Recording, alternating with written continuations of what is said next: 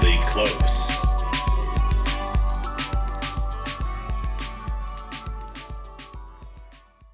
My guest today is Ian Redmond. Ian Redmond is an internationally renowned conservationist with more than forty-five years experience ranging from field research to anti-poaching policy development with the United Nations. Ian is the head of conservation at EcoFlix, ambassador for the U N's Convention on Migratory Species, chairman at Ape Alliance, chairman at the Gorilla Organization, and co-founder of Rebalance Earth. What's up, Ian? um, I have difficulty saying no. I, uh, that's that's what happens. I think um, that you you uh, I before we started recording, you asked me to keep it uh, painlessly short in the introduction, and I think that I I'm not going to lie. I think I did a good job. I don't know. That's my opinion of myself right now. I have I have so many questions that I want to get to, but before we get into all that, I think maybe. Maybe a little bit of uh, Zen, kind of like talk about something kind of like just fun. Uh, you sent me a, a really cool video of you hanging out with an elephant uh, in a forest somewhere. It's very cool. It made me wish I could have an experience like that. I've never, uh, I've never experienced uh, like interacting with an elephant in the wild. It just looks amazing. My question is just for the video, like, um, what is the story behind that video, and how do you know that elephant? Interestingly, I, I didn't know that elephant personally, um, but the elephant was on Mount Elgon, uh, on, on the Kenya side of the mountain. Mount Elgon is a, a huge shield volcano. If you think of it like a giant pizza, half the pizza is in Uganda and half of it is in uh, Kenya. And in nineteen eighty, um, I took part in a an expedition called Operation Drake, which was actually a circumnavigation of the globe, um, four hundred years after Sir Francis Drake's circumnavigation. And a sailing ship called the Eye of the Wind um, sailed around the world, and wherever it called in, the organizers set up lots of little sort of mini expeditions and projects uh, as loosely associated with the ship's passage, but not directly to do with it, because Mount Elgon is on the other side of Kenya to the coast. So, yeah. um, but while while the Eye of the Wind was birthed in in Mombasa, um, lots of things happened in Kenya, organised by Operation Drake, um, which is a project of the Scientific Exploration Society. Look up S E S, not S A S. They wouldn't let me in there, but they let me into the S E S. Oh, the S A S. That's that's your version of the Navy SEALs, right? The over in yeah, Britain. The Special Air Service is, is like seriously tough blokes that, that go and do military things. I, I'm not one of those. but, but the Scientific Exploration Society is, is is affiliated to the Explorers Club. So for North American uh, listeners who who are familiar with the Explorers Club, um, S E S is sort of a S E S is like a, a U K version. Um, but anyway, in in, um, in Kenya, uh, I hooked up with some friends I'd, I'd been with on the same expedition in New Guinea the previous year. And there I was um, studying reptiles and amphibians. Um, but in uh, Kenya, I, I basically was more of a social call. And I, I was asking them if they could get me back to New Guinea, because while I was in New Guinea, I had an encounter with the world's longest lizard. Wow. Which is really? a, a very elusive lizard, and its maximum length has not been determined by science, that is people who the scientific world believe have measured it in a way that can't be disputed. Um, but there were tales of it reaching twenty-five, thirty feet in length, which is a big lizard. Um, this is that's, the Papuan dragon. That's like, a, like an enormous crocodile-sized lizard. Yeah, um, and or bigger than the the accepted maximum length of, of crocodiles too. But but unlike crocodiles, which are big, heavy reptiles, uh, the Papuan dragon is a slender lizard, and the what the the herpetologists call the snout to vent length, sort of nose to bum, um, is compared to the tail length uh, one third. So if you had a six foot lizard nose to bum, um, the tail would be twelve foot. So you'd have an eighteen foot lizard, but long and slender rather than big and stocky. Mind you, an eighteen foot lizard standing up on its back legs and looking you in the eye at the same height as your eye is quite an intimidating. Uh, I'm sorry, I, I don't want to interrupt, but uh, having uh, I've I've been very close to alligators and crocodiles, like several times in my life. I know that they're, you know, what's you know what's safe about you know about where to stand, pretty much. Uh, at, at the risk of uh, exposing more of my ignorance of biology, I have never heard of this lizard. Is it dangerous? I mean, that's a that's an enormous. I mean, that's a crocodile-sized lizard. It's a and indeed the, the Pidgin English um, term for it is "puk puk belong tree," or the tree-climbing crocodile.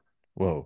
So they see it in the same sort of thought as, as same sort of group as as, as crocodiles. Taxonomically, they're very different. This is a, a monitor lizard. Um, family Varanidae, the same um, uh, genus actually as as the pap the, the Komodo dragon. More people are familiar when you think about dragons um, that are real and live and not mythical. Um, you think of the Komodo dragon, uh, and that's Varanus komodoensis. But in, in New Guinea, there is a Papuan dragon, uh, Varanus salvador salvadori, um, and it it's maximum length is still open to question because no one's actually caught and measured or, or proved beyond doubt what it reaches.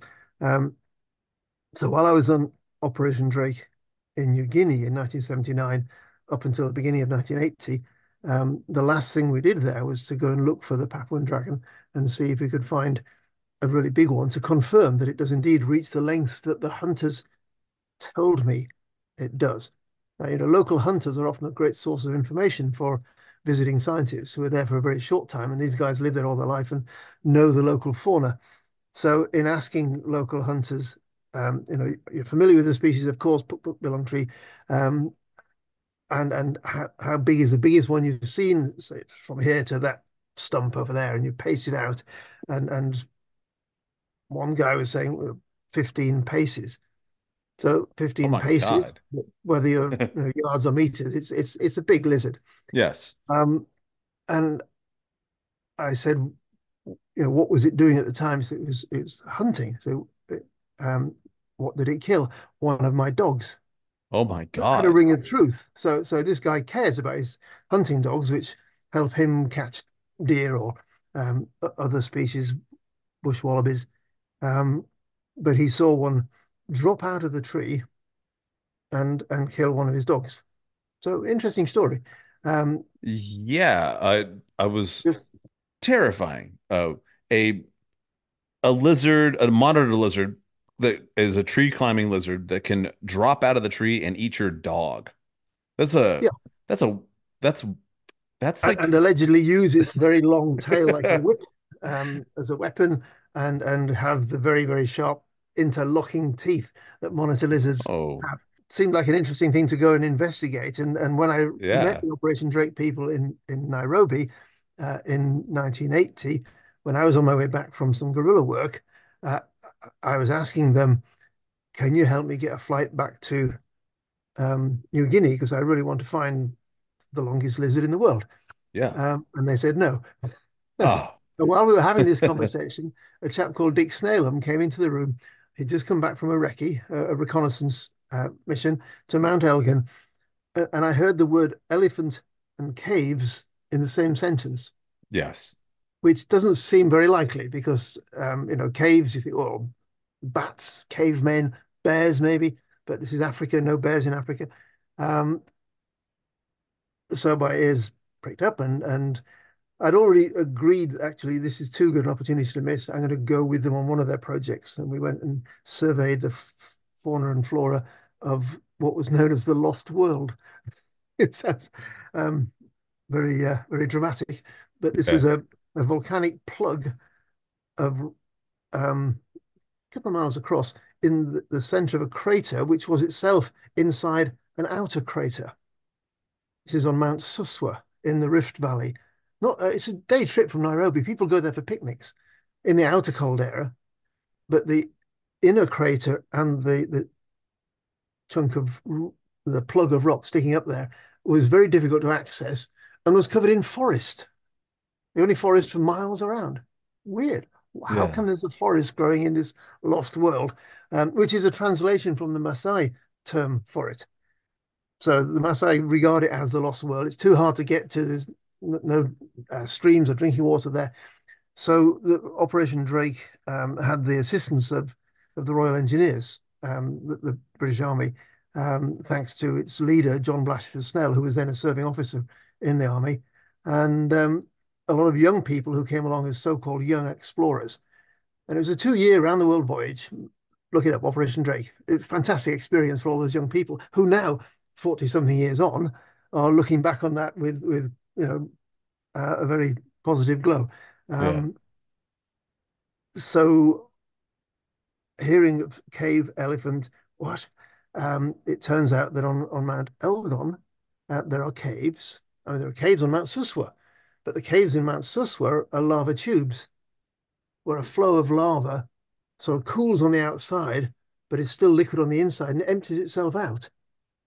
So the center of the, of the lava tube um, becomes hollow, and then the sort of drips of cooling lava coming from the ceiling, which look like very spiky stalactites, but they're not stalactites. They haven't formed by minerals being deposited over a very long time. It's a very fairly quick drip and then cool. Yeah. So a lava spike. Um, oh. So lava tubes I, I saw on, on Mount Suswa. On Mount Elgon, the caves are totally different. And my um, research there over subsequent years um, drew me to the conclusion, and, and many people agree, some people disagree, that the caves are largely the result of elephant mining. Really? The elephants have created these caves rather than coming across a cave and think, oh, let's be unlike any other elephant in the world and go deep underground. Yeah.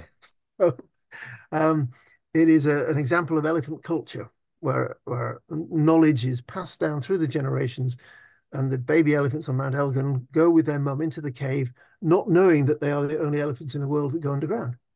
Wow. They just think this is what elephants do. Yeah. You know, when your mum feels hungry for salt, you go into the cave and your mum scrapes at the cave wall with her tusks while you fiddle around with your trunk and, you know, play in the dark, absolutely dark, no light at all. Yeah. Uh, and and it was my uh, unexpected delight to find this as a research project in, in Kenya, which is a country full of wildlife biologists and, and filmmakers. And, and at that point, no one had made a film about or done a study of underground elephants. And yet, the logo of the Cave Exploration Group of East Africa, a sort of small group of enthusiastic cavers, was a, a cave with a rope ladder and an elephant in the cave. So, I mean, it was known to some people, but the outside world, well, most people, I, I, I suspect yourself, when I say, oh, I study underground elephants, they say, what?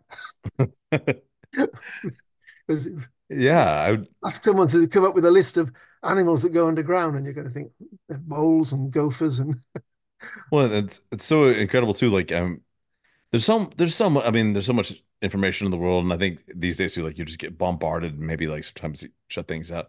But uh, as much as I love elephants, and and you know, I think of them as just like, uh, you know, incredibly like sentient, like uh, wonderful, thoughtful, caring animals. All the stuff I think about elephants, uh, somehow, some way, no one has ever, ever informed me that there are elephants that uh, go spelunking. Yeah. Um, so, so that was exciting to hear about that. And, and that is why um, many years later, uh, I was with a group of trackers that I'd set up in two thousand one as the Mount Elgon Elephant Monitoring Team. So the Meme Team. Oh, hell the yeah. Meme Team consisted of local trackers, Kenya Wildlife Service rangers, and occasionally me uh, or, or other uh, interested scientists. Um, and we were monitoring the elephants to better understand their use of the forest and their visits to the caves. When, when I first went there in nineteen eighty, I sat in a cave and waited.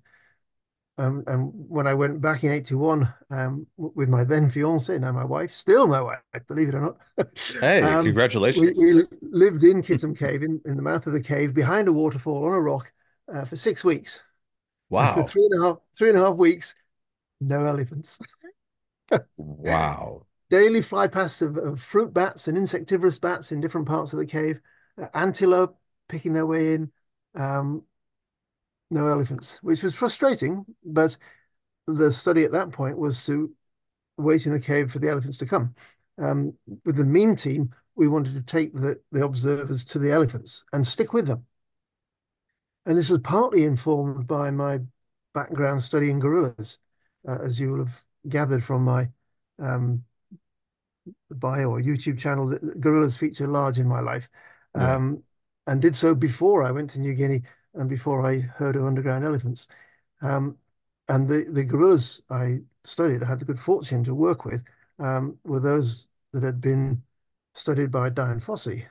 And, and I, in nineteen seventy-six, went to Rwanda as on a trial as a as Dian Fossey's research assistant. She said, you, you get here, we'll try you. All right. And if you spend more than three months, I'll pay for your Nairobi to Kigali fare. Right, I still did, had to get to. Did, um, did, she, did she like you? In the end, after much, um, right. yeah, we had an up and down sort of relationship. But yes, um, um, if you read her book, Gorillas in the Mist, and, and the books about Dian, of which there are several, um, my uh, time there, which was some of the most turbulent time in the yeah. in the history of the mountain gorilla research. Oh, so you were you were there during the uh, uh, Gorillas in the Mist, or yes. was that? Yes. Oh wow, that's incredible!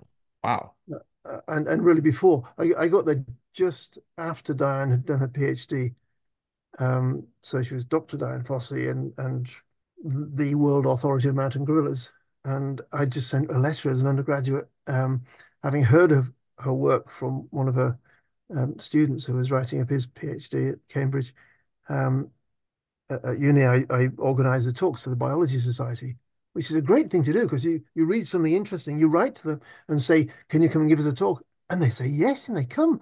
And so you meet yeah. these really interesting people. Um, yeah. So I met Sandy Harcourt, and Sandy came and gave a talk, and I put him up in my flat and picked his brains and got Dian's postal address. This was pre-internet, pre-email.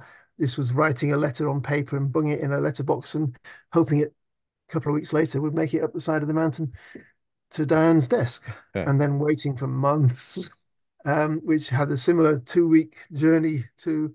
So to wait, so you spent time with uh, Dian in in the field together, like yes, yes, that's that's so. how I was introduced. My first um, job, if you can call it a job, was volunteering as Dian Fossey's research assistant.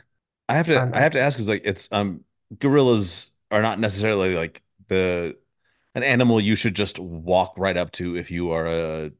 if you are an idiot and you don't know how to approach maybe an animal. Did did she did she teach you how to um like be around these animals? Yes, and, and this was the background bit of information I needed to fill in the story of, of how I came to be having a conversation with an elephant who I didn't know. Yeah. Um, in, in the video that you saw. Um, so yeah, D- Dian had um, learned how to win the trust of wild gorillas.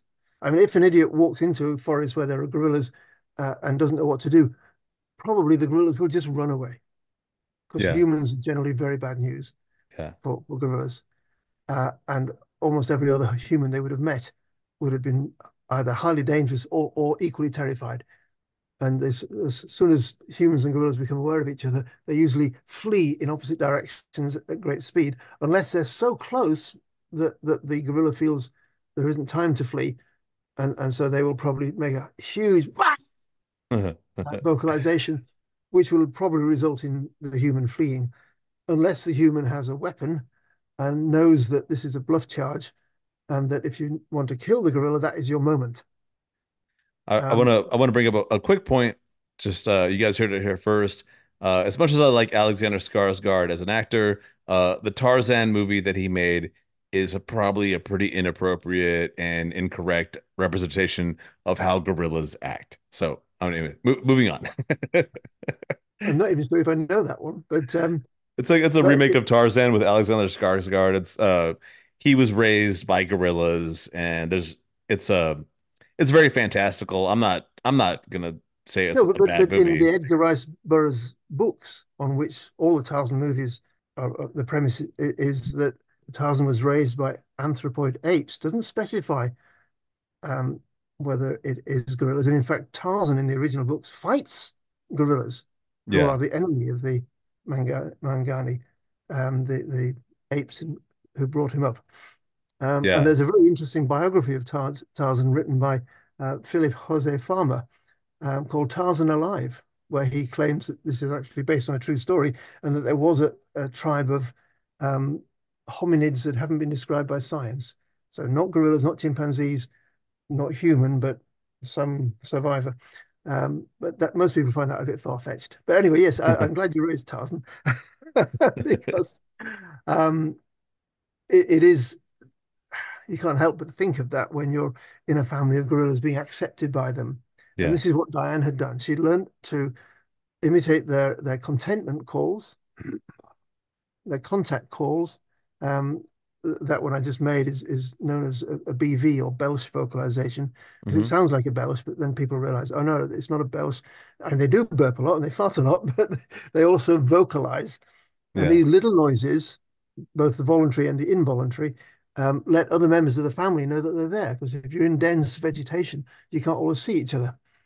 So you're feeding, uh, finding food, eating, and, and you hear over there and yeah.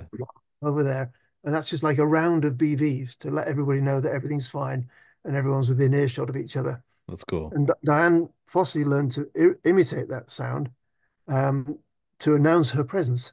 And, and that's unlike most humans who approach animals, um, most of whom traditionally have been hunters, and they've tried to creep up on the animals.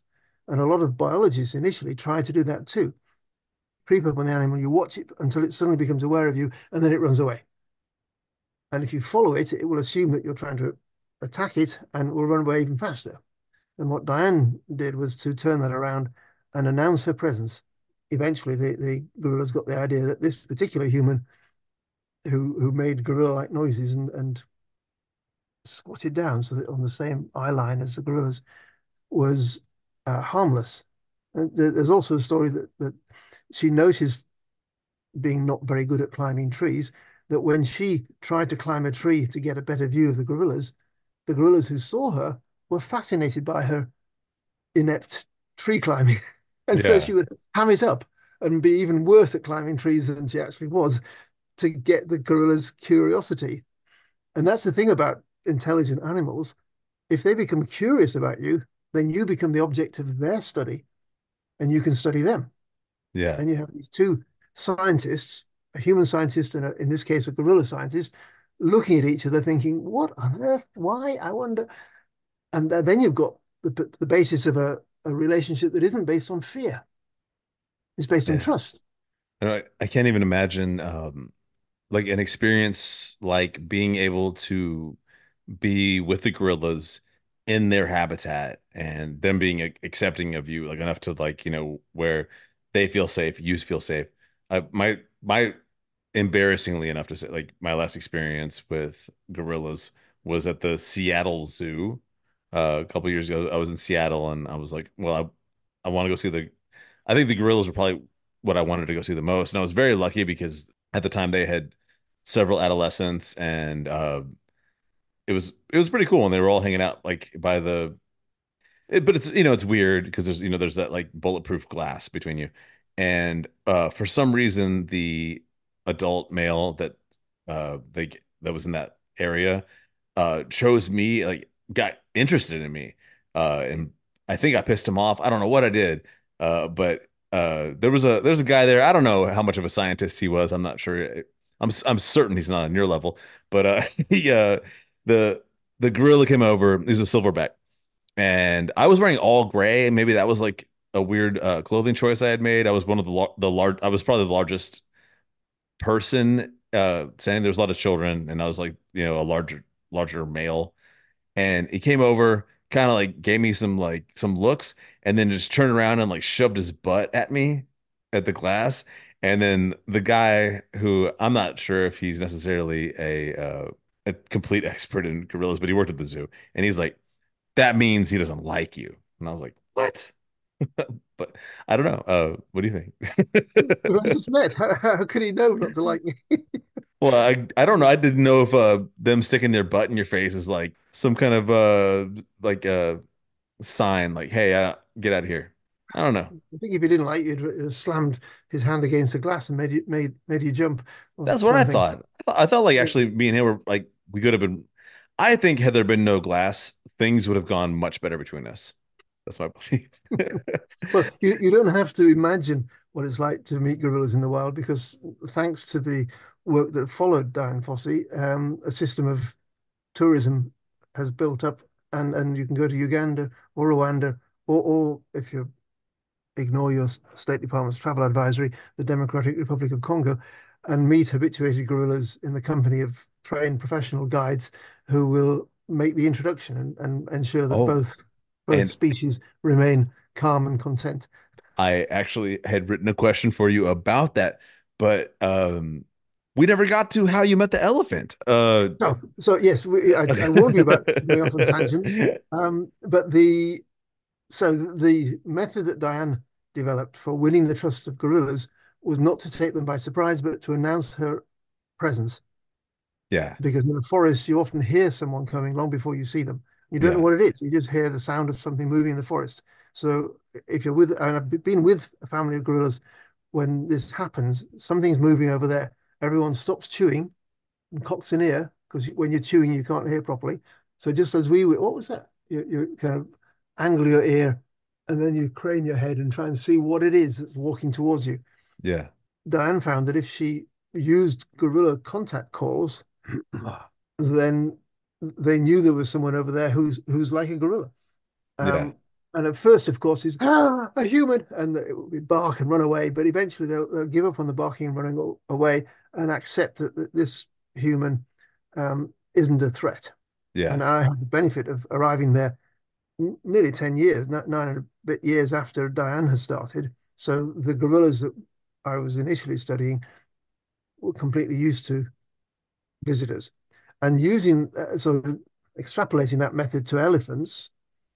I figured that when walking through the forest, if you approach elephants, you, you, normally you're, you're um, if you've got a, a tracker with you, a, a guide or a ranger, and he knows about elephants, he will have a, a sock with wood ash in it, and he'll shake the sock full of wood ash, and the, the particles will drift, so you'll know the wind direction, and you want to approach the elephants downwind so that you're smelling them and they're not smelling you, and then they don't know you're there if you're very quiet and careful. But the minute they become aware of you, they run away. Okay. Or, or they display, because they're terrified of humans. Yeah. Um, I wanted to try Dian's method. When we get near the elephants, use a sound that, that the elephants wouldn't think was threatening. So can you roll your R's like that? Arriba! When you're saying, yeah. when you're saying ooh, so you can... Okay, that seems more difficult. Uh... I'm trying to roll my my grunt. Oh, uh, oh, I can't do it. I think I would just scare an elephant with this one. Oh. Well, but whatever sound you use, if every time they see you, they hear that sound, and they hear that sound, and, and you never attack them, at some you know, point it's going to get yeah. through. Okay, this is the guy who rumbles at us and isn't a threat. Yeah. And, and I trained the meme team to do that, um, because the first time the meme team met the elephants. That's the Mount Elgon Elephant Monitoring Team, if you're paying, if your listeners are paying attention. um, there was mutual panic, trumpets and crackling of bamboo as the elephants scattered. Oh, and, no. Uh, very excited, um, panicky rangers, because being on foot in a forest around elephants is scary. Yeah, they're you very large.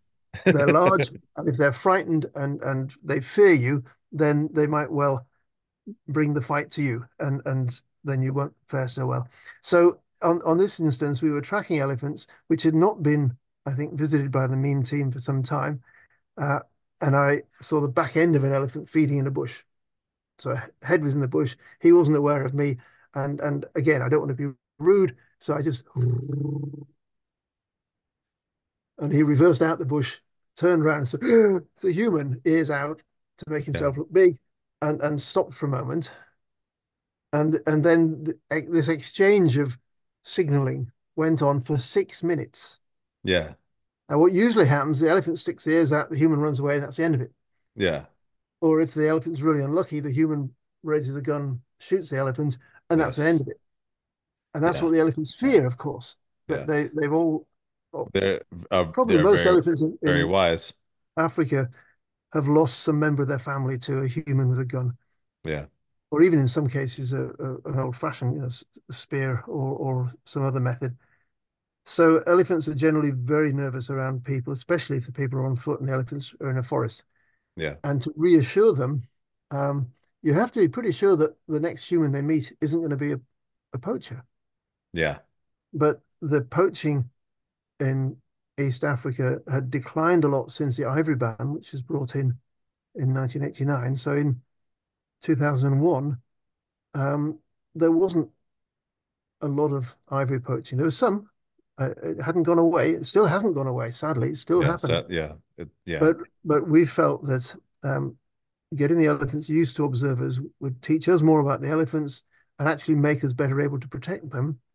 And the involvement of the local community as members of the meme team meant that they they also had a stake in it. They were getting paid, and and that and, and when they met other members of the community who might not have had the same motivation, um, they could talk to them. They knew who they were, so yeah. so it, it helped in both a law enforcement and a, a elephant management way to have rangers following the elephants.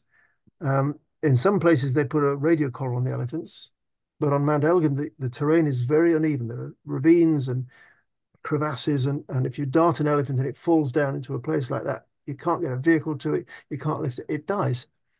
Yeah. So I, I initially, when I was there in nineteen eighty and eighty-one, eighty-two, I, I was sort of dreaming of putting a collar on an elephant and tracking where they are.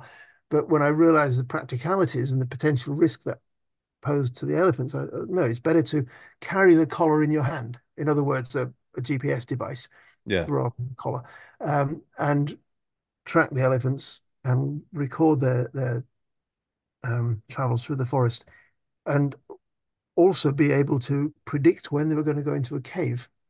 Yeah. So the meme team originally was set up for um, in preparation for filming a B B C series that Sir David Attenborough um, produced called Life of Mammals.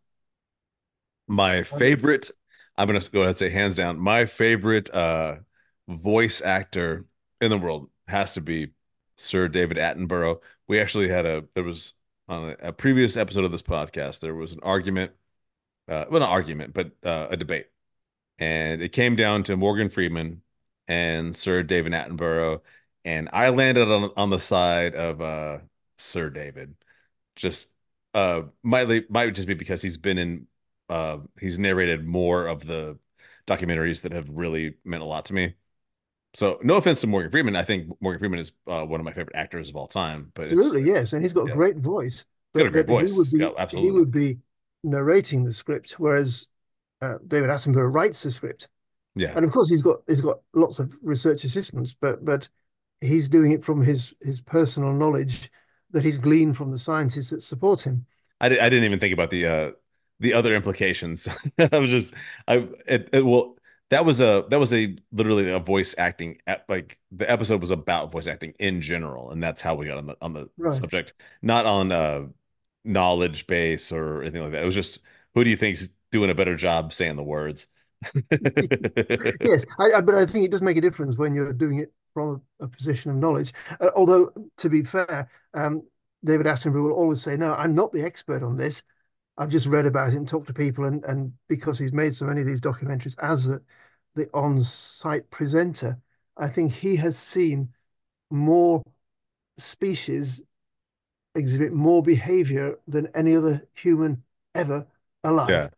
And given that he's ninety-seven, I think now, and still narrating, not doing yeah. so much field work, obviously, you slow down a bit when you're in your nineties.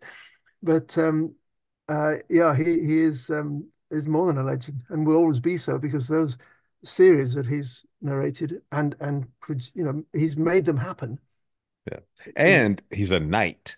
Uh, and uh, as as an American, like so, I don't know how uh, over in uh, London and like how how uh, people in in the U K feel about that, but like in America, that seems like such a magical thing. Like a knight, like you know, it makes you. Uh, I, I, I do wonder why he was never uh, promoted to the House of Lords. His brother was, Richard Attenborough, the actor and film producer.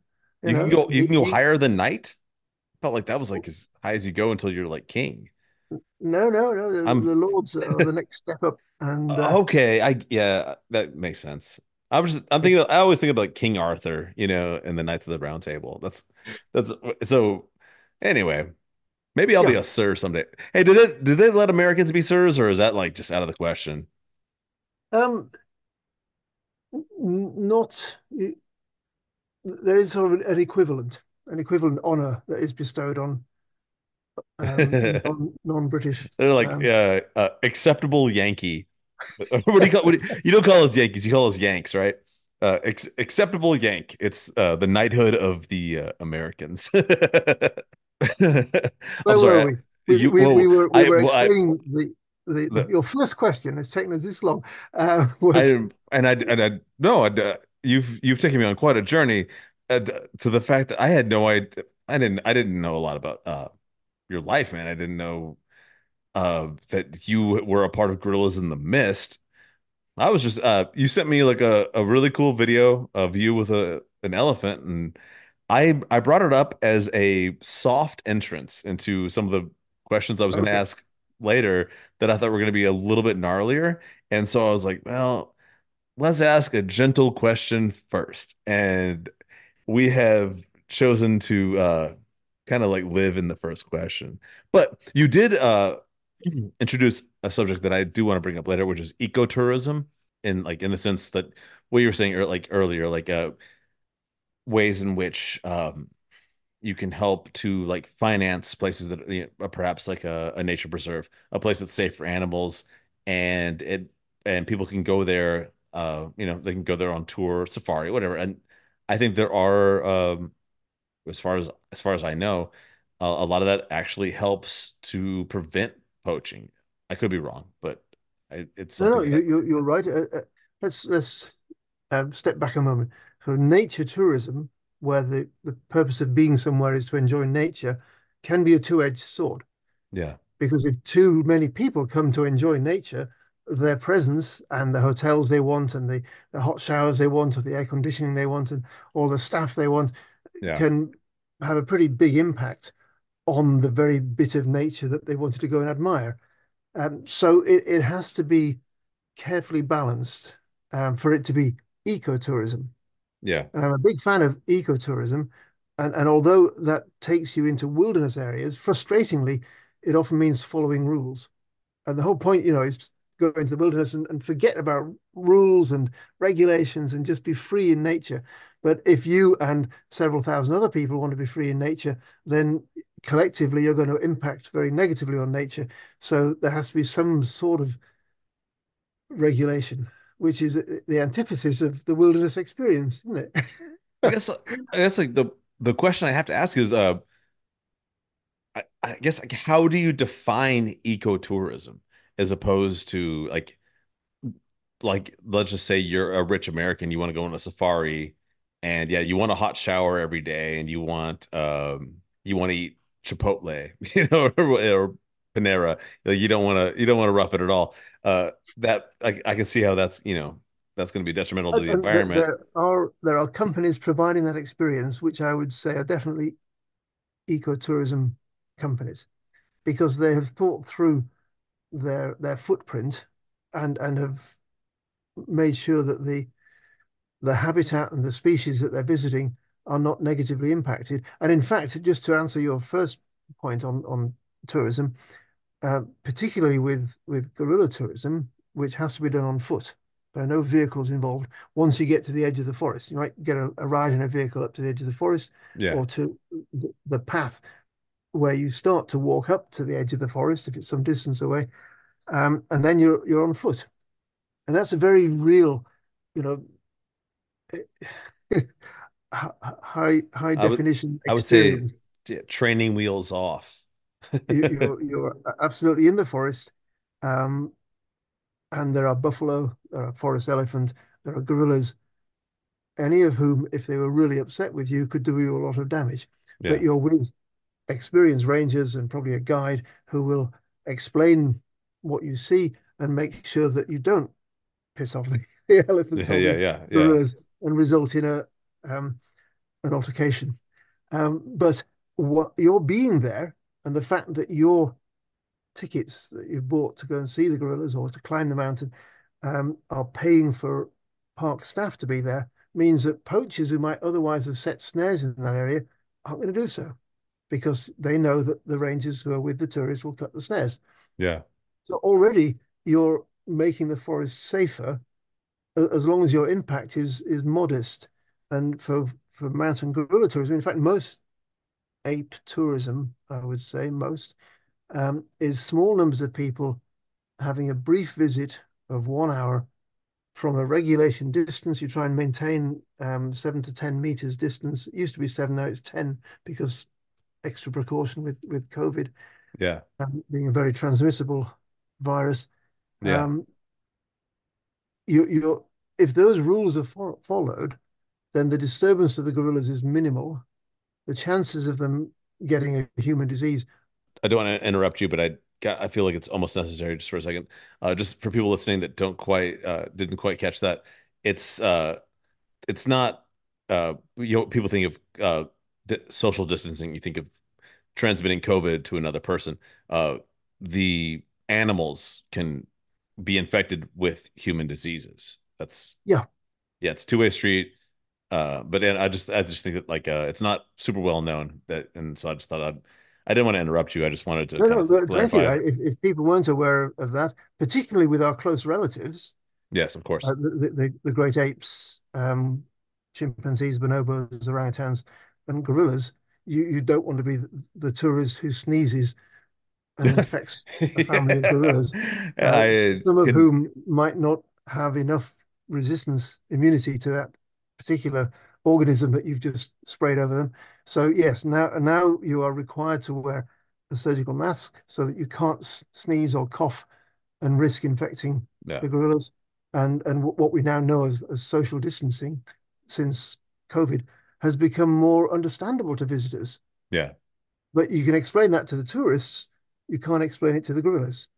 Yeah. And so at some point during a contact, it's a free forest. They can be wherever they want. And if you're standing next to a really nice stick of celery or piece of bamboo, they will walk over and start to eat it. And, and it's sometimes difficult to herd people away. And the moment where the gorilla walks really close to the tourist is the photograph that always gets put on their, put on their yeah. social media. Yeah. Um, so, so people think that's what they're going there to try and do. And in that instance, you know, David Attenborough didn't help because yeah. there was no tourism when he came in nineteen seventy-eight. Yeah, um, and I had the very good fortune to be the one to introduce him to the gorillas. So that's incredible! Oh my god! If you've seen the pictures you, of so you David are the one, you are the one the that introduced Sir David Attenborough to the gorillas. That must be, man. Well, he owes you a debt of gratitude. I we've, we've been friends ever since, and and it, it's that's it's fantastic. Honor, but but he wasn't Sir David then. He was just David. Oh, he was. Oh well, well then the, the never mind. He was just regular old David back then. So you were in. So you were with Dian Dian Fossey, uh, Gorillas in the Mist. You introduced Sir Aiden, Sir David Attenborough to gorillas in the first place. Um, you're kind of blowing my mind right now because I the, all the questions I wrote had nothing to do with the fact that. Uh, like the probably like the level of um impact you've had on the history of gorilla research, so on and and so forth. Probably not so much on gorilla research because um I keep getting deflected from research into conservation, and i, I call myself yeah. a reluctant yes. conservationist. Yes, I don't want to be a conservationist, but when I start studying an animal, if somebody else comes and kills them, then that puts an end to the research. So first of all, make the animal safe, and then I can get back to studying them. And, and su- I haven't got there yet. Surprisingly, that leads me to my first question of the podcast. Um, I really wanted to talk to you about uh, Rebalance Earth, why you created it, and what does it mean to transition to a nature-based economy? I was looking at the website. Um, I read a lot of stuff on this subject, and I'm just kind of curious uh, with... Uh, With Rebalance Earth, what is kind of like the mission? Uh, well, it is, as you just summarized, um, trying to change the global economy to regard nature as integral to it rather than... Uh, I didn't study economics at school, um, yeah. but I was told that, that in economics, nature is regarded as an externality. Now, we have created the economy. It operates like this. You pull these levers and this happens, and, and you lower or raise interest rates, and you know, you, you play with the economy as if it's a, a separate thing. Whereas any ecologist, same root, eco, economy, yeah. ecology, it means your home. If you study your home, you must realize that you, your economy is entirely dependent on your ecology. Yes. And yet, for all the services we get from nature, we pay zero. Mm-hmm. And if you if you say, well, hang on a sec, we're all breathing air which has oxygen in it, where does that come from? It comes from the plants. And the plants photosynthesize sunlight, water, and produce oxygen, um, take in and store carbon, take in the carbon dioxide and store it. Uh, and, and so they're providing a service. So carbon sequestration and storage is a service. Now, in yeah. recent years, because of, of climate change and the fear that climate change is going to change all of our lives for the worst, um, that particular service has started to be valued. And people are frantically trying to invent machines to suck carbon dioxide out of the air and store the carbon and push it under, underground, much of it having come from underground by human hands, um, taking out fossil sunshine, fossil fuels, and burning that energy and releasing the C O two into the atmosphere. That, that's the argument. I mean, probably equally important is the fact that in, in clearing forests for agriculture and mines and cities, we're also changing the surface temperature. Trees do a lot more than store carbon. Yeah. The, the evapotranspiration, drawing at water from the roots, the evaporation of water from the leaves, puts water vapor into the atmosphere. And that sets up weather systems which then travel around the world and water our crops and fill our aquifers and power our hydro schemes. So you think, oh, clean energy, hydro, that's good. It means you're probably going to put a big dam across a valley and flood habitat. And it's only going to work as long as it's raining in the water catchment. Where does the rain come from? Well, out of the sky. No, it doesn't start in the sky. Yeah. Yeah. A lot of it obviously evaporates from the ocean, but um, the, the Forest Canopy Programme in Oxford estimate that a unit area of tropical rainforest, whether it's a square mile or a square kilometre, whatever that area is, puts eight to ten times more water vapour into the atmosphere than the same area of ocean. And I can direct you to a, a, an animated um, map of, of global precipitation, rain, snow, mist. And, and it, it's clear that the tropical forests of Amazonia in South America, uh, the Congo Basin and Guinean forests across Africa, and the Southeast Asian forested rain, uh, rainforested islands, um, Borneo, Sumatra, uh, New Guinea, all those are driving weather systems that spread around the world and, and you know, keep our agriculture alive. Can't grow crops without rain. Can't um, produce hydropower without rain. You can't produce clean drinking water. Can't breathe rain. air without oxygen. Well, th those are services that we all take for granted. It's nature. Yeah, yes. Uh, and and we're, the impact we're having on nature is such that as long as they're considered without value, Um, industry and, and and people in general, they, they might value them in a sort of a general sense of, oh, I love a breath of fresh air and I do like to eat fresh food, but um, the economy doesn't recognize them. So the, the idea behind Rebalance Earth arose out of a study done by um, an Italian biologist called Fabio Bazzaghi, and he looked at two areas of the Congo Basin rainforest. One where there was still a population of forest elephants, one where they were wiped out decades ago. And he found that the above ground biomass, for which basically the wood, the, the, the weight of, of wood stored in that forest was yeah. seven to ten times higher where there were elephants than where there weren't elephants. And he explains that in two ways. Um, first of all, the elephants are eating lots of vegetation, and that reduces the competition for nutrients that the big trees would face. The, the rainforests tend to have quite thin, um, sh shallow soils, and whatever falls off the trees in terms of leaves or branches, whatever, quickly gets broken down, and the nutrients are back up into another tree. Mm-hmm. So there's competition for nutrients, and when the elephants are eating um, smaller plants around the base of the big old trees, they're doing the weeding. So yeah. You want to grow vegetables and wildflowers, blow on the wind into your garden, you pull them out. You call them weeds. Oh, as, as you call them, uh, garden gardeners of nature. I'm sorry.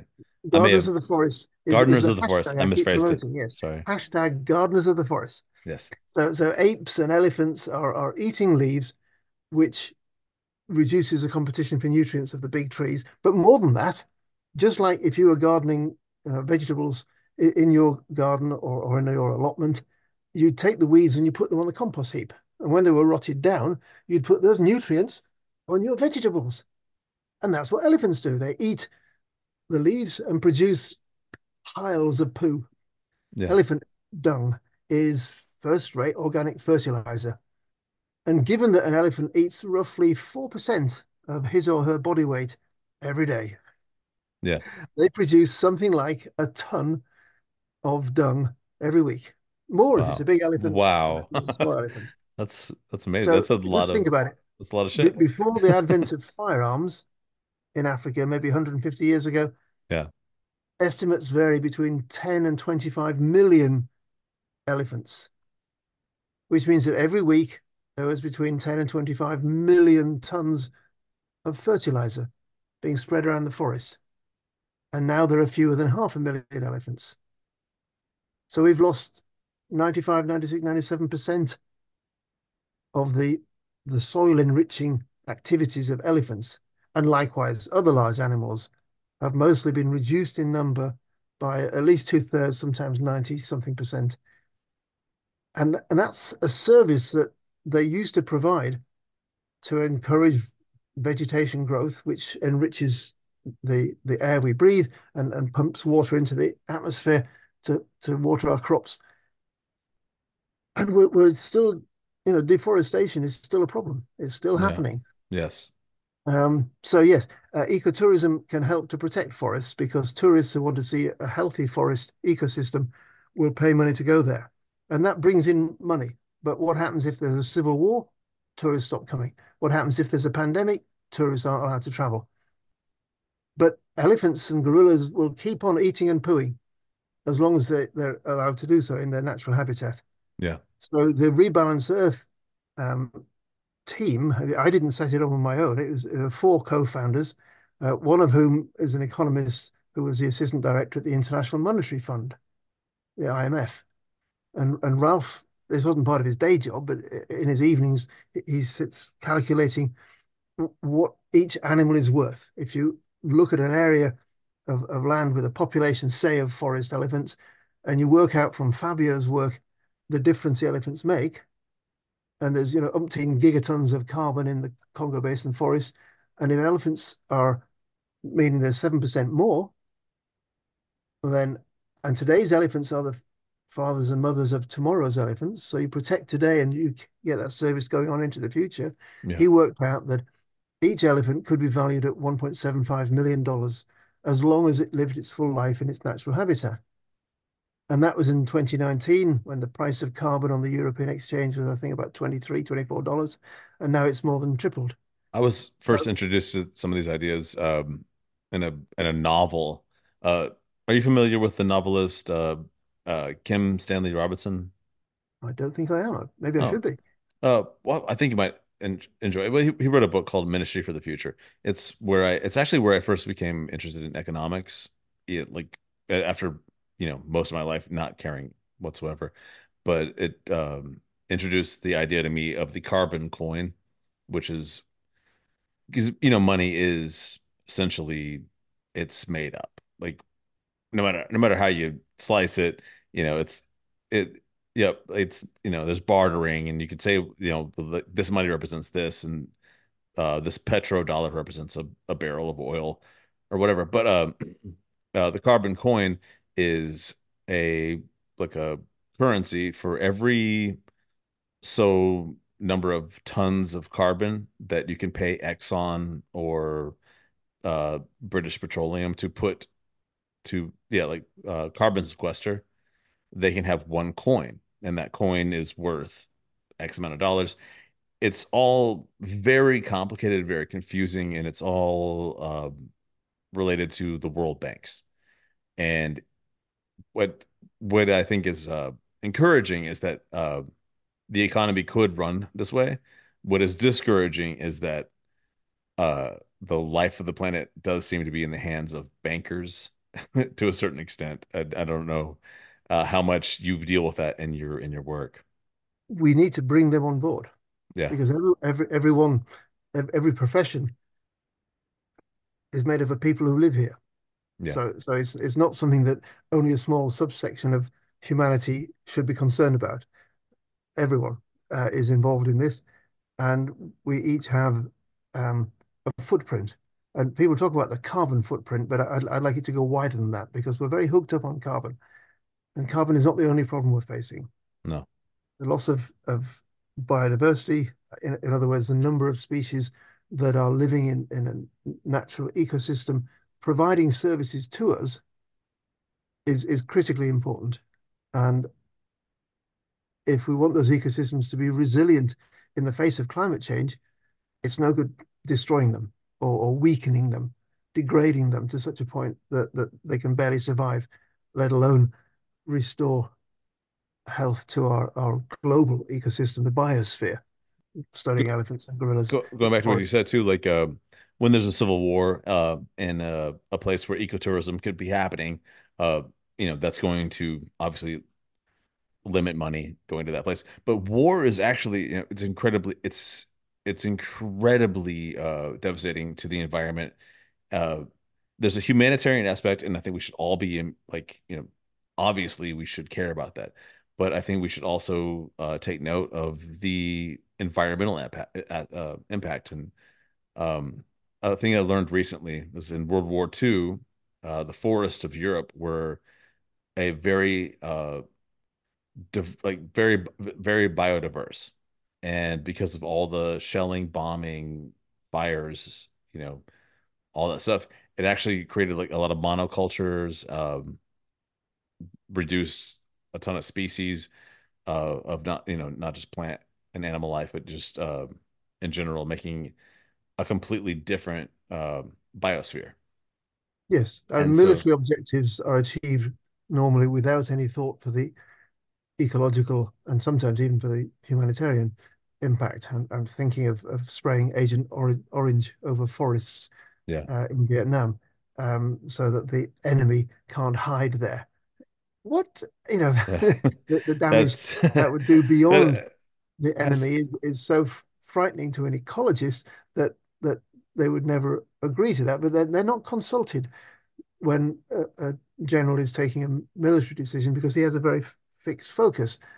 And from his perspective, that doesn't matter. Um, but the more forests we destroy by people who think it doesn't matter, the more it matters.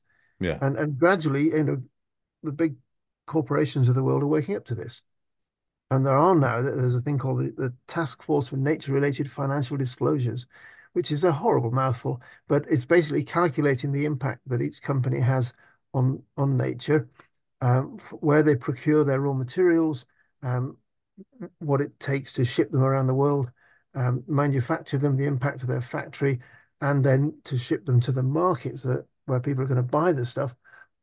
So, so, and, and then the lifetime of the product before you have to buy another one.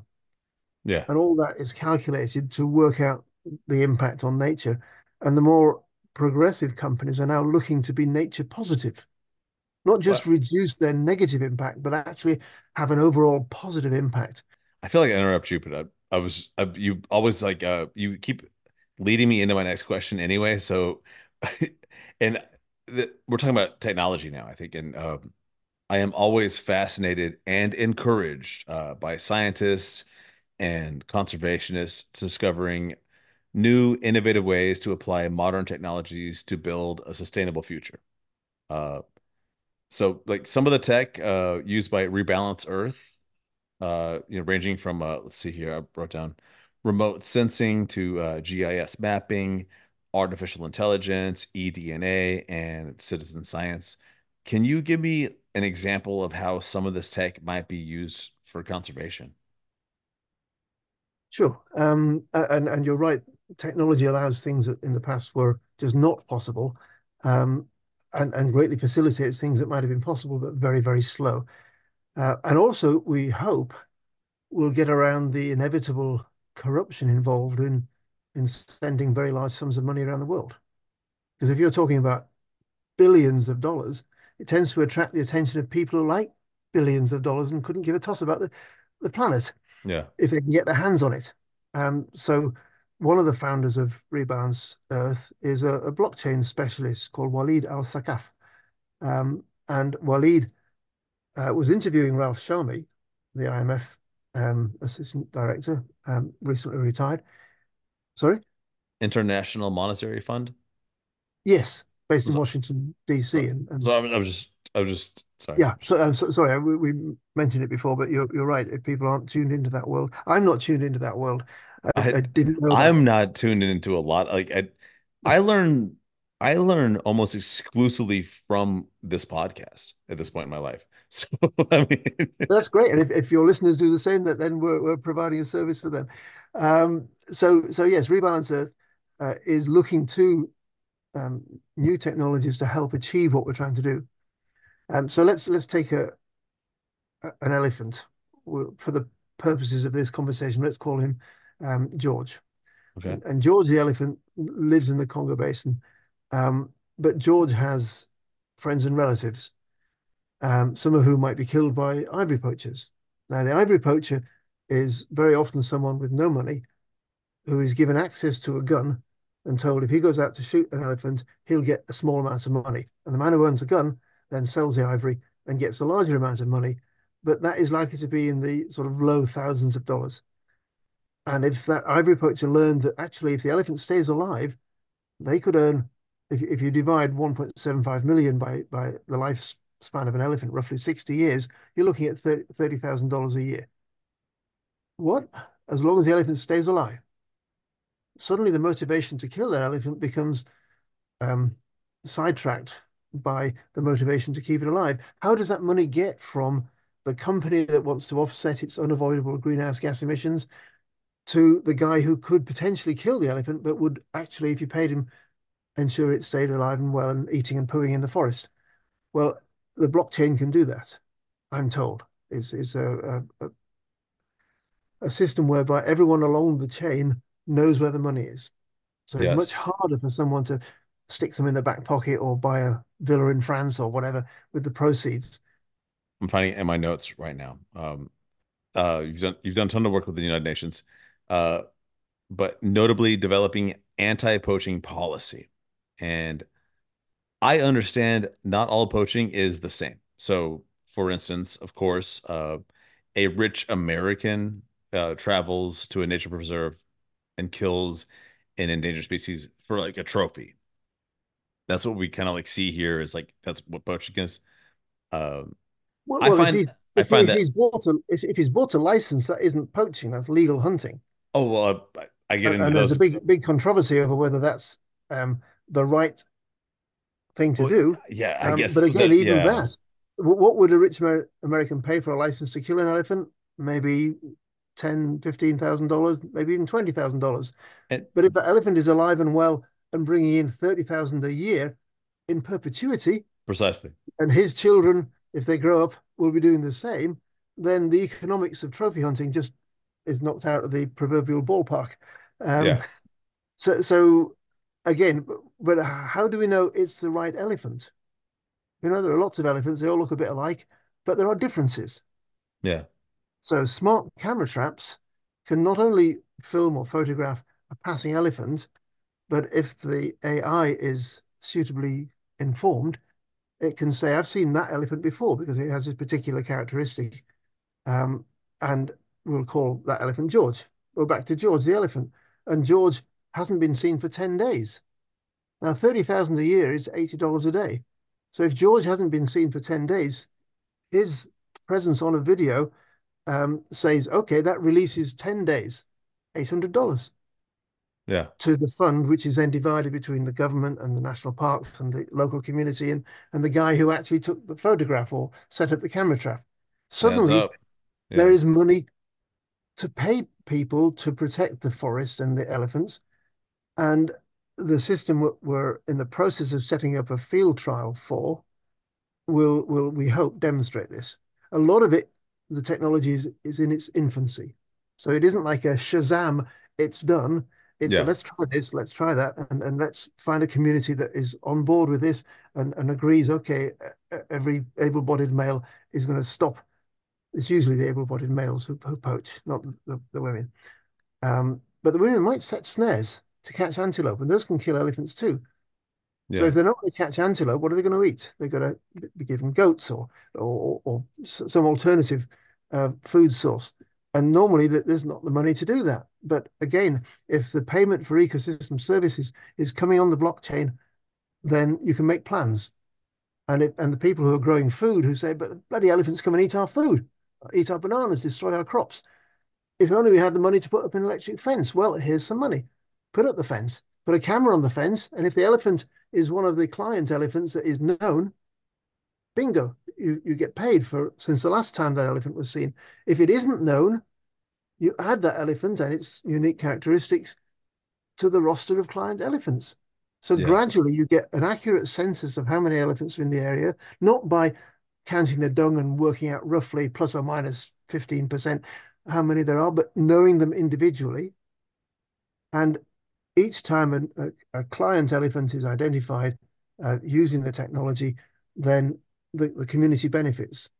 And we envisage communities saying, well, it's it's miles to the nearest hospital, or, or there's nowhere for our school, the kids to go to school. We want to build you know, clinics or, or schools.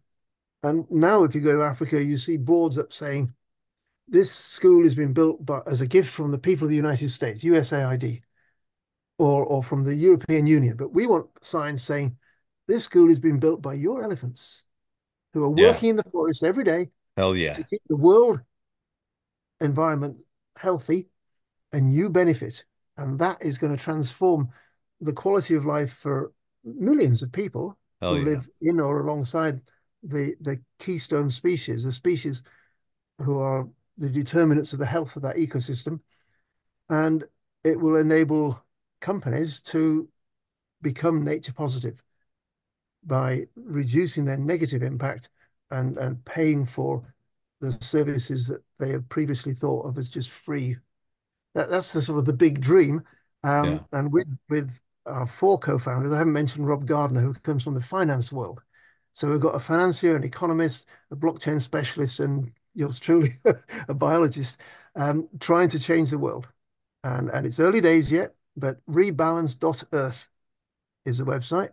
And if you go to rebalance dot earth and, and look at the timeline and, and watch some of the videos, last year we held the first natural capital conference in, in London. And it was fascinating. We had politicians and, and corporations and um, pension industry people in the room. You know, usually I talk to an audience of people who like elephants. These are people who didn't give elephants a second thought. And when I pulled a ball of elephant poo out of my bag and said, this is why elephants are important, it kind of stuck in their mind. Yeah. Everyone Hell thought yeah. it was their front teeth that were worth a lot of money. But no, no that's that's old hat. No, it's it's a, and that is that is one of the most incredible things. Like, you know, once people can, it's building awareness, it's education. The fact is, uh, killing an elephant, you know, and to just to just to take his tusks, just to make a few bucks. And uh, considering that, like, I'm not an economist, and as you said, we're we're not economists, but that's that's a bullshit uh, way to think about things. And like you said, you took a like a giant elephant turd out of a backpack, and you're like, hey, this is where it's really at, and it is really where it's at. This is like this is we're talking about the actual like survival of the planet. Um, the positive power of poo. The positive power of poo. And I have to say, uh, since we're discussing education, I must uh, I have to bring up EcoFlix. Uh, let me refer to my notes. Sorry, we've, like we've gone so far on so many things.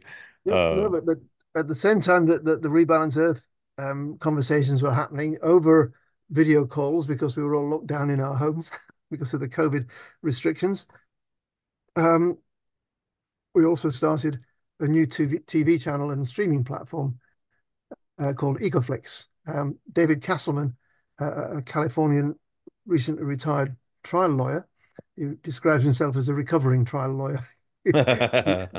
forty years of being a trial lawyer. Now he's doing something um, positive for the planet. But in fact, he's been good for him. Animal causes for um, twenty, thirty years. Okay. Um, well, then always, lawyer, always good for him. And and then then setting up the Cambodia Wildlife Sanctuary. And anyway, David agreed to um, get involved with building a platform that would inform people. Um, and with his support, we've made it, it it's free to schools and universities worldwide. So anyone who's listening to this who's a teacher, go to ecoflix dot com and, and scroll down to the teachery bit and you can sign your school up. Um, and we'll keep providing reliable, informative material about wildlife and the environment and, and what you can do to help. And there's stuff for kids, there's stuff for adults. It's, it's quite exciting to be in on the ground floor of something like this. We're not yet as big as Netflix. It's only been going two years. It's, it's just a little seedling. Yeah. But you know what happens with seedlings? You water them and fertilize them, and and then they grow. You... And I, I have a, for many reasons, I am uh, very supportive of this project. Uh, man, I'll, I'll just start off the top of my head right now. One, um, I looked at your website and I saw that you uh, provide uh, profits to N G Os that are like obviously doing the work that needs to be done. So that's incredibly awesome. Uh, teachers can access this for free. So if you are a teacher listening to this, EcoFlix is available for your classroom. Um, and I, I could list on and on and on. Uh, obviously, but you we're, could, we're working you could say on teacher, we're, we're working on teacher materials, so that because teachers have to deliver a curriculum and they want to know which part of the curriculum this or that documentary can help them deliver. Yeah, they can't just watch it for fun these days. People, you know, teacher time is is limited. Um, so so we're trying to do our best to help the teachers. And you mentioned the N G O partners. Um, when you make, I mean, EcoFlix itself is a, a charity. It's a non-profit in the States and a, a registered charity in the U K. So in the U S, when you subscribe, it's a tax write-off. You, you, you don't pay tax on that that money. But if you subscribe through one of the charities, they get one hundred percent of the money. So basically, you're making a donation to a charity that's helping elephants or wolves or pick your species, and, yeah. and your money goes to them. Uh, and, and we're developing other ways of helping the charities, helping them present their work. Because I think if people understood how important this work is, it's not just that animals are nice and fluffy and we like them. Of course they are, and we do. Yes. They have a really important role to play in keeping us all alive. And, and that's kind of the message that we're trying to get across on EcoFlix. So that's another exciting way it's, we're trying to change It's almost a, almost a, a biodiversity of um, nature films. And uh, no offense to our great friend, Sir David Attenborough, but uh, you know, how it is now with, The, you know, with conglomerates, and Disney Plus now owns National Geographic, and that's fine. Like, that's actually great. I, I actually think it's I think it's fantastic that um, because of Disney Plus, more kids are exposed to National Geographic films. That's great. But you know, all that money just kind of goes into the pocket of um, Disney. To continue, they their... are for-profit corporations. Yes, yeah, yeah. And, but... and they do make donations to conservation, but that's sort of philanthropy. Yeah, that's philanthropy. Very, very it's not part of that. It's not the same thing. It's not the same thing as EcoFlix, and I highly suggest anyway any educators, teachers listening, uh, check out EcoFlix. Give it a give it a shot. See what's up, and and let us know what you think, because we're still building it. It's early days yet. Your your opinions can really help us uh, improve it. So I'm I'm gonna like I'm gonna completely just jump like kind of into a, another. Because we've kind of crossed so many of the uh, questions I wanted to ask, and without me even like looking at my notes. But one thing I did not want to uh, leave uh, leave off. Uh, you are an ambassador for the U N's Convention on Migratory Species. What is your role as an ambassador, and what are some of the key details involved in this project? What is uh, um, what is this? Okay, well, um, the idea of national borders is a, a relatively recent human invention, and and species have been moving around the planet long before we drew lines on it and said, no, this bit's ours and that bit's yours and don't you come here and all that business. So yes. If you're going to conserve a species that migrates across borders, governments have got to cooperate. And governments aren't always on speaking terms, or, or they're a long way apart and that there's no mechanism for them to liaise. And, and the C M S, the Convention on Migratory Species, uh, provides a legal framework for all that. Uh, and uh, oddly enough, for a long time, mountain gorillas were the only primate listed. Because if you talk to a biologist about migratory species, and they might think of migratory birds or whales or um, turtles or wildebeest you mentioned, you know, but apes don't migrate in that sense. But under the terms of the convention, a species that, that regularly and predictably crosses back and forth across an international border is migrating. If we're going to do that, we need to do that with knowledge of those pathways and, and make an underpass of actions on the ground to protect migratory species and, and some species which aren't yet listed under the convention that should be, um, and others that have been listed, but the action has not been sufficient to prevent their decline. And some good news, some, some species are recovering, because if you give nature half a chance, she will bounce back. Yes. And that, that's what we're trying to do for migratory species. And that's not just because they're nice and fluffy and we like them, but because they are part of the ecosystems that sustain us all. And whether it's the migratory birds, you know, flocks that come in and play a role in an ecosystem in the north and then fly south for the, the, the, the northern winter, or vice versa, um, th they are of great interest to many people who like, you know, counting the number of bird species they've seen. But I want them to think of the, the function of these beautiful organisms and what they do for us, because if we don't consider that, then we tend to regard them as a an expensive luxury, which if we get round to, we might conserve, but not thinking of, of what benefit we get from it. Yeah. And, and people are so hung up on on, on the, um, the climate crisis, and a lot of that is down to the, the reduction in the number the area of ecosystems that used to stabilize the climate. You know, we're cutting down the forests, we're polluting the seas, we're, we're changing the surface of the world, and yet it's the ecosystems in the biosphere that keep us all healthy and fed. And so it's in our own interest to protect them. And as always, um, when I have conversations uh, like this, I like to make an important point uh, to say that I am not a climate doomer, um, and I believe the best way forward is to refuse to become uh, a pessimist and to believe that there are solutions and reasons to be optimistic. Uh, for people listening to this podcast right now that are wondering what are some of the things they can do personally as individuals to help with conservation and help preserve species and delicate ecosystems, uh, what are some of the best things they can do as individuals? I think the three P's. The power of your purse or pocket. When you buy something, if you don't know where it comes from, um, if, you, if you're buying a, a new window frame or, or a ream of paper, um, has it got F S C on the side, the Forest Stewardship Council? Uh, F S C independently certifies that paper or, or timber is produced in a sustainable way.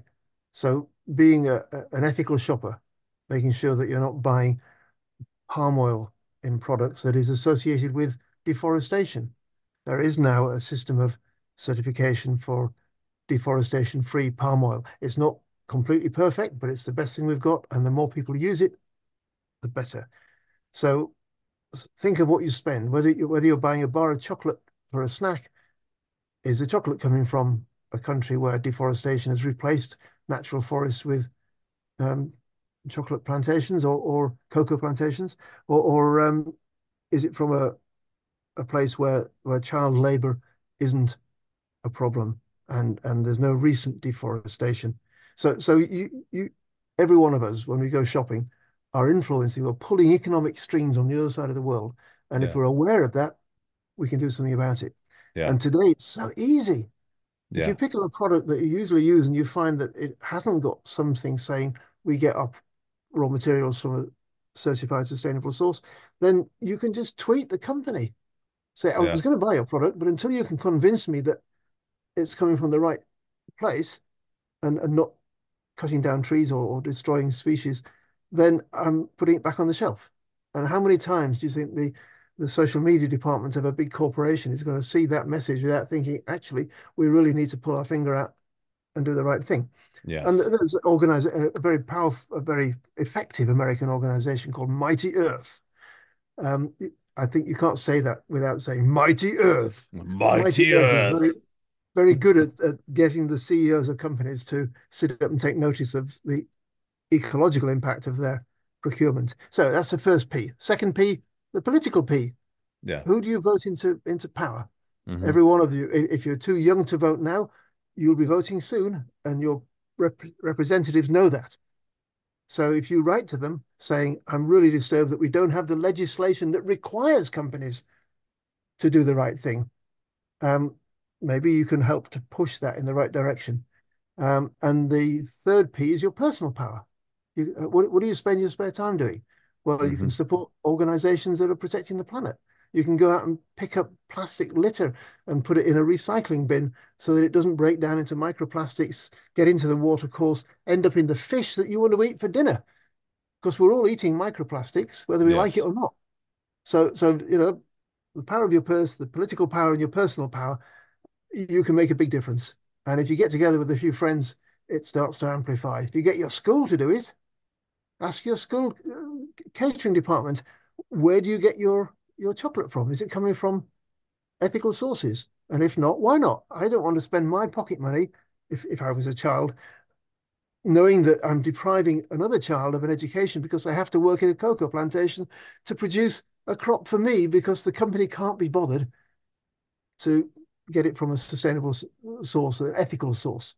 So th those are the sort of messages I would want to get across. And, and if you do tune into EcoFlix or, or find it on, online, Um, get it in an app on your phone, you'll find that basically we don't dwell on the problems.